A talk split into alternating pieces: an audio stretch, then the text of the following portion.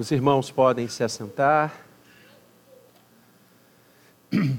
Palavra de Deus, segundo a carta aos Hebreus, estamos rumando para o encerramento da exposição de Hebreus. Eu, eu tenho para mim, Hebreus não ganhou Romanos, mas nosso, nosso estatístico, reverendo Gabriel, depois vai trazer essa, essa referência para nós. Quantas vezes, quantos domingos, pela graça do Senhor, nós ficamos debruçados nesta epístola. E hoje de manhã eu dei uma leitura panorâmica em Hebreus, até por força da mensagem que agora nós teremos. E eu tenho a expectativa maravilhosa que, assim como Deus falou ao meu coração, Ele fale também ao seu nessa manhã. Porque nós vamos falar de coisas maravilhosas, como sempre, quando nos debruçamos na palavra do Todo-Poderoso. Capítulo 13 de Hebreus, aos versos finais. Eu vou pedir à nossa equipe de som maravilhosa, hoje reforçada aí pelo Júlio né? Baixa um pouquinho, por favor, porque senão no terceiro grito todo mundo já vai buscar alguma coisa lá fora. Hebreus capítulo 13. Vocês não sabem como que a minha digníssima briga comigo. A gente vai no carro, ela vai dizendo: Hoje você gritou mais do que tudo. Mas eu sou assim, o que, que eu vou fazer? Né? Eu, eu, prego desse jeito desde a primeira vez que eu preguei na Praça Tiradentes, lá no centro da cidade. Meus dois joelhos bateram assim, um no outro. E continuam batendo até hoje. Porque pregar é, talvez, a missão mais alta que um ser humano pode exercer. Hebreus 13, verso 22. Na verdade, o verso 23 é, se adequa a expressão do 22, mas nós vamos focar no verso 22. Assim diz a palavra do Senhor: Rogo-vos ainda, irmãos, que suporteis a presente palavra de exortação, tanto mais quanto vos escrevi resumidamente. Notifico-vos que o irmão Timóteo foi posto em liberdade, com ele, caso venha logo, vos verei. Já oramos pedindo a unção da palavra de Deus, o autor está fechando o seu texto. O autor está estabelecendo as observações finais, os deveres, os compromissos, como nós vimos nesse capítulo último. E agora ele abre o coração e ele roga. Rogar é um pedido intenso. Ele não meramente é, requer, da igreja representada aqui pelos hebreus. Ele roga e ele pede insistentemente àqueles irmãos que atendam, suportem a palavra, é atender a palavra, perceber a palavra, é, é, é estar atento à palavra, que ele chama palavra de exortação. Aqui ele sintetiza nessa expressão todo o conjunto que ele escreveu. E ele diz: Olha, eu escrevi resumidamente. Ainda que seja caudalosa essa epístola, de fato, tudo que nesse texto é mostrado, tudo que nessa maravilhosa epístola nos é ensinado, de fato, é uma síntese. Porque todos os temas que nós nos debruçamos aqui poderíamos ficar a vida inteira estudando cada um deles e ainda seria pouco tempo. Então ele faz esta palavra de exortação. Eu vos escrevi, eu vos exortei, levem em consideração tudo o que eu falei. Nós estamos muito acostumados a usar a expressão exortação no viés da bronca, no viés da chamada de atenção. é, vamos exortar alguém, tem o sentido de você puxar a orelha dessa pessoa. Mas exortação, nesse contexto, essa palavra no grego, também significa, e esse é o, o, o, o cabimento aqui, um encorajamento. Exortar também pode ser uma palavra de ânimo, uma palavra de coragem, uma palavra de incentivo. Esse é o uso que o autor usa aqui, que ele faz aqui. Por isso eu quero conversar com você nessa manhã, tendo o cenário da carta aos Hebreus como uma exortação que vem dos céus. Lembremos que a igreja que recebe essa epístola está sendo perseguida. Os nossos primeiros irmãos não tiveram uma tranquilidade cultica, litúrgica, como nós temos. Pelo contrário, os cristãos foram barbaramente perseguidos. Essa perseguição começa pelos judeus.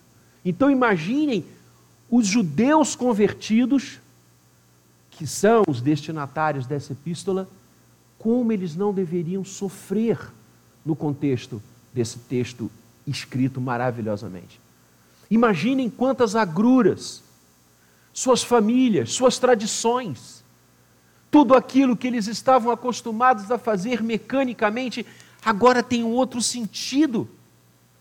E eles se dobram a Jesus. Eu imagino como a perseguição deve ter sido dura, mais dura ainda para os judeus convertidos, como foi com Paulo. E depois essa perseguição passa para as mãos de Roma, e aí a brutalidade torna-se sem precedentes. É uma igreja perseguida, é uma igreja sem liberdade para adorar ao Senhor, é uma igreja que poderia ver os seus integrantes mortos, apedrejados como Estevão a qualquer hora. E o autor diz: não desistam, não se desanimem, não fraquejem. Por quê? Porque o encorajamento que vem dos céus, porque a exortação que vem dos céus deve animar o nosso coração. Porque hoje, não de forma física, mas também nós enfrentamos muitas dificuldades em relação à nossa fé, em relação ao nosso testemunho, em relação às coisas que desagam sobre nós. Por que não esmorecer? Por que não desistir? O que, que os céus têm a nos encorajar?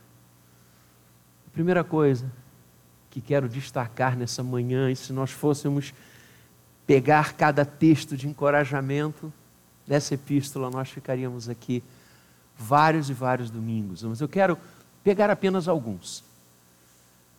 A exortação que vem do céu é para que eu e você não desistamos, porque Jesus é Deus.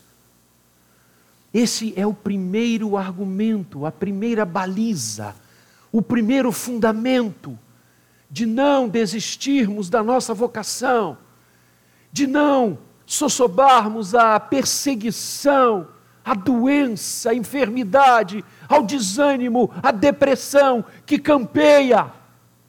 É porque o nosso Senhor Jesus é Deus.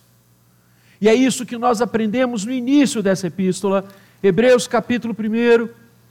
O autor diz: havendo Deus outrora falado, muitas vezes, de muitas maneiras, aos pais pelos profetas, nestes últimos dias nos falou pelo Filho, a quem constituiu herdeiro de todas as coisas, pelo qual também fez o universo. Ele, o nosso Senhor Jesus, é o resplendor da glória. Jesus é a expressão exata do ser de Deus. Jesus sustenta pelo seu poder todas as coisas depois de ter feito a purificação dos pecados, assentou-se à direita da majestade nas alturas, tendo se tornado tão superior aos anjos, quanto herdou o mais excelente nome que eles. Os convido agora a abrir a palavra na carta aos Colossenses, quando também no início, no capítulo 1, a partir do verso 13, Paulo diz: Ele, Cristo, nos libertou do império das trevas e nos transportou para o reino do Filho do seu amor. No Senhor Jesus temos a redenção, no Senhor Jesus temos a remissão dos pecados. Jesus é a imagem do Deus invisível, o primogênito de toda a criação, pois nele, em Cristo, foram criadas todas as coisas, nos céus, sobre a terra, as visíveis, as invisíveis, sejam tronos, sejam soberanias, quer principados, quer potestades, tudo foi criado por meio dele e para ele. Cristo é antes de todas as coisas, nele tudo subsiste. Ele é a cabeça do corpo, da igreja ele é o princípio, o primogênito dentre os mortos, para em todas as coisas ter a primazia. E vejam agora o verso 19, irmãos: porque aprouve a Deus que nele residisse toda a plenitude. Nós não adoramos uma imagem, nós não adoramos uma ideia, nós não seguimos uma ideologia, nós não colocamos a nossa vida em conceitos, nós adoramos o Deus eterno que se fez carne e habitou entre nós. Jesus é Deus. É por isso que eu e você não devemos desanimar nunca, porque Ele é Deus. Escrevendo a sua carta aos Efésios, também o apóstolo Paulo vai nos levar às câmaras da eternidade quando ele diz no capítulo 1: Bendito Deus e Pai de nosso Senhor Jesus Cristo, que nos tem abençoado com toda sorte de bênçãos espirituais nas regiões celestiais em Cristo. Assim como nos escolheu em Cristo, antes da fundação do mundo, você e eu fomos escolhidos para crer no eterno, o eterno que se fez homem em Belém da Judéia. Eu e você fomos escolhidos antes da fundação do mundo para sermos santos, irrepreensíveis perante Ele. E em amor, Deus nos predestinou para Cristo, para a adoção de filhos. Você não é qualquer coisa você não é uma palha que o vento dispersa, você não é uma folha jogado para lá e para cá, você é alguém que o amor de Deus amou e escolheu antes da fundação do mundo para estar em Cristo e ter a redenção. Pelo seu sangue, a remissão dos pecados, segundo a riqueza da sua graça, que Deus derramou abundantemente sobre nós em toda sabedoria e prudência. Veja o verso 9 desvendando-nos o mistério da Sua vontade, segundo o seu beneplácito. Beneplácito é uma palavra que pode ser traduzida como algo que gera o bem, é algo que gera alegria. Deus tem alegria em nos levar para Cristo. Deus tem prazer em nos apontar para Jesus. Deus tem prazer em nos levar como ovelhas às mãos do bom pastor. Por isso, eu e você não temos o direito de desanimar em relação às coisas deste mundo, porque todas as coisas deste mundo não se equiparam àquilo que o Senhor está preparando para nós, porque cremos que o Senhor Jesus é o nosso Deus. Ele que se esvaziou e habitou entre nós. E vimos a sua glória, glória como do unigênito do Pai. Então, eu e você somos encorajados a continuar, a não desistir, somos exortados a ir em frente, porque o Senhor Jesus é Deus. A segunda coisa é porque Jesus além de Deus, é o Senhor. Ele não apenas ficou na sua glória, na sua majestade, na sua divindade, coroado de glória, de louvor e de honra. Ele veio até nós. E a carta aos Hebreus faz essa junção de forma maravilhosa sobre a divindade de Jesus e o senhorio de Jesus. E nós vimos isso inúmeras vezes quando conversamos sobre a redenção em Cristo, que todo o sistema sacrificial do Antigo Testamento era sombra. Pela cruz e pelo túmulo vazio, a divindade em Cristo se torna o Senhor de todas as coisas. Pela obra que ele fez, pela redenção que ele encetou, pela libertação que ele nos deu, o seu senhorio é expresso, de forma que todas as coisas hoje estão debaixo dos pés do Senhor Jesus. E eu quero que você veja Hebreus, quando o autor fala de uma forma, como eu disse, linda, na junção da redenção em Cristo e do seu senhorio. No capítulo 2, por exemplo, ele vai dizer: Pois não foi a anjos, verso 5, que sujeitou o mundo que há de vir, sobre o qual estamos falando. Antes, alguém em certo lugar deu pleno testemunho, dizendo, e agora você vai no verso 8: Todas as coisas sujeitaste debaixo dos seus pés. Ora, desde que lhe sujeitou todas as coisas, nada deixou de fora do seu domínio. Nada está fora do domínio do Senhor Jesus. Quando Pedro, logo após o Pentecostes, vai em Jerusalém, praça pública, centenas e centenas de pessoas ouvindo, e ele prega, Atos 2 e ele termina o seu sermão dizendo: Saiba Israel, que a este Jesus, a quem vós crucificastes, Deus o fez Senhor e Cristo. Nada está debaixo do domínio do Senhor Jesus.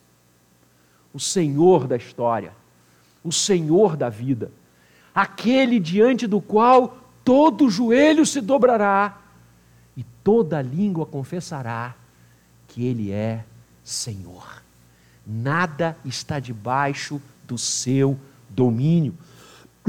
Visto, pois, verso 14, que os filhos têm participação comum de carne e sangue, destes também ele igualmente participou, para que por sua morte destruísse aquele que tem o poder da morte, a saber, o diabo. Como eu expliquei, a obra do Senhor a sua obra vicária, a sua ressurreição, demonstram claramente que Ele é o Senhor e o vencedor. Venceu todas as coisas, inclusive aquele que tem domínio, poder sobre a morte, o diabo, ele foi vencido. E totalmente vencido. Então, meu querido irmão, minha querida irmã, não desanime nós servimos aquele que é o Senhor. Nós servimos aquele que tem todas as coisas sob o seu controle. Aquele que caminha conosco quando o vale é escuro. Aquele que é o Senhor de tudo e de todos. Não desanime. Olhe para frente. Se o maior inimigo é a morte, é o que o autor aos Hebreus está dizendo, a morte foi vencida. Então olha para frente. Siga. Vai. Porque nós adoramos aquele que é Deus e aquele que é o Senhor de todas as coisas. E em terceiro e último lugar, nós devemos ir em frente. Devemos corajosamente trilhar os dias e as horas da vida que o Senhor nos dá, sem nos deixarmos abater. Primeiro, porque o Senhor é Deus. Segundo, porque o Senhor é o Senhor de todas as coisas. E em terceiro, porque a bênção dele está sobre nós. É isso que o autor fala no capítulo 9, o verso 24 que é para a gente ler de joelhos, Porque Cristo não entrou em santuário feito por mãos, figura do verdadeiro, porém, ele entrou no santuário do céu, o santuário eterno. E olha que lindo, para comparecer agora por nós diante de Deus. Você já pensou nisso? Imagina aquele que é Deus, que se fez carne, foi à cruz por mim e por você, ressuscitou por mim e por você, colocou todas as coisas sob o estrado dos seus pés. Ele agora intercede por nós diante do trono do Todo-Poderoso. A sua bênção nos acompanha 24 horas por dia. O Senhor está conosco o tempo todo. Como ele disse ao enviar os seus discípulos ao mundo: Eu estou convosco até a consumação dos séculos. Esta presença abençoadora, essa presença maravilhosa, essa presença que nos enche de ousadia. E o autor vai dizer no capítulo 10, verso 19: Tendo, pois, irmãos, intrepidez para entrar no Santo dos Santos. Por quê? Porque somos merecedores? Porque somos bonitos? Porque somos ricos? Por quê? Pelo sangue de Jesus, pelo novo e vivo caminho que ele nos entregou pelo véu, isto é, pela sua carne, e tendo grande sacerdote sobre a casa de Deus, aproximemo-nos com sincero coração, em plena certeza de fé, tendo o coração purificado de má consciência e lavado o corpo com água pura. Guardemos firme a confissão da esperança, sem vacilar, pois quem fez a promessa Vamos repetir? Quem fez a promessa é fiel.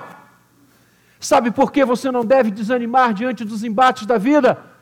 Porque a bênção do Senhor está sobre você e quem prometeu isso é fiel. Ainda que a gente atravesse os piores vales, ainda que a gente se defronte com a morte, ainda que a depressão queira nos cercar, ainda que o desemprego queira nos solapar, ainda que qualquer circunstância dessa vida aconteça, não desista, porque a bênção do Senhor Jesus está sobre você. Ele vive para interceder por nós. Que coisa linda! Escrevendo ao povo, ao seu povo, Deus vai usar o profeta Isaías e vai dizer: Eis que eu estou convosco. Não temas, eu sou contigo. Não te assombres, eu sou o teu Deus. Estou lendo 41, 10 em Isaías. Eu te fortaleço, eu te ajudo, eu te sustento com a minha destra fiel. É Deus falando comigo. É Deus falando com você. E eu vou repetir: nós não temos o direito de fraquejar diante dos problemas da vida, porque quem tem a bênção do Senhor e quem tem Deus falando isso ao coração, está lá projetado, leve isso para você, escreva essas palavras no coração, escreva essas palavras na sua alma. A bênção de Deus está sobre nós, não temam porque eu sou contigo. Não te assombres, porque eu sou teu Deus. Eu te fortaleço, eu te ajudo, eu te sustento com a minha destra fiel. É isso que eu e você temos de apropriar-nos nesta vida. E parar de olhar para a força do vento. E parar de olhar para as tempestades. E olhar apenas e unicamente para Jesus, o Autor e o Consumador da nossa fé, o Autor e o preservador da nossa fé, o Autor e o confirmador da nossa fé. Sabe por quê? Que Abel foi aceito diante do Senhor, porque a bênção estava sobre ele, Sabe por que Enoque andou com Deus e foi tomado pelo Senhor? Para si, porque a bênção do eterno estava sobre ele. Sabe por que, que Noé venceu tantas agruras e tantos desafios? Porque a bênção do Senhor era sobre ele. Sabe por que, que Abraão deixa Ur e Arã e vai para uma terra desconhecida, inóspida? Sabe por que, que ele crê de todo o coração que a mão de Deus poderia ressuscitar o seu próprio filho? Porque a bênção do Senhor era sobre ele. Sabe por que Sara aguardou na expectativa da promessa que teria um filho, mesmo seu corpo não mais reagindo, porque a bênção do Senhor estava sobre ela. Sabe por que Isaac, Jacó, venceram os desertos e se apresentaram como sequenciais da história de Deus nesse mundo, porque a bênção do Senhor estava sobre eles. Sabe por que que José chegou ao posto que chegou, passando por tudo que ele passou, por todas as necessidades, por todas as traições, porque a bênção de Deus era sobre ele. Sabe por que Moisés enfrentou Faraó? Sabe por que Moisés caminhou com o povo durante 40 anos, sofrendo, amargando tantas injustiças, tantas coisas que eram contra ele? Porque a bênção do Senhor estava sobre ele. Sabe por que, que Josué conseguiu liderar o povo de Israel? e tomar a Terra Santa e vencer inimigos infinitamente mais poderosos e cidades edificadas. Sabe por que, que os muros ruíam quando Josué passava? Porque a bênção de Deus estava sobre ele. Sabe por que, que Raabe acolheu os espias, colocando a sua própria vida e de sua família em risco? porque a bênção de Deus era sobre ela. Sabe por que Gideão, Baraque, Sansão, Jefté passaram por tantas lutas, por tantas aflições e venceram? Porque a bênção de Deus era sobre eles. Sabe por que que Davi deixa de ser um jovem franzino, sem importância, e se torna aquele que vai de sua vida gerar o Messias, e se torna o rei padrão do coração de Deus, porque a bênção do Senhor era sobre ele. Sabe por que, que Samuel torna-se um dos maiores vultos do Antigo Testamento? Porque a bênção de Deus era sobre ele. e o que falar de tantos profetas, de tantos homens e mulheres, de tantos missionários, de tantos servos e servas do Senhor.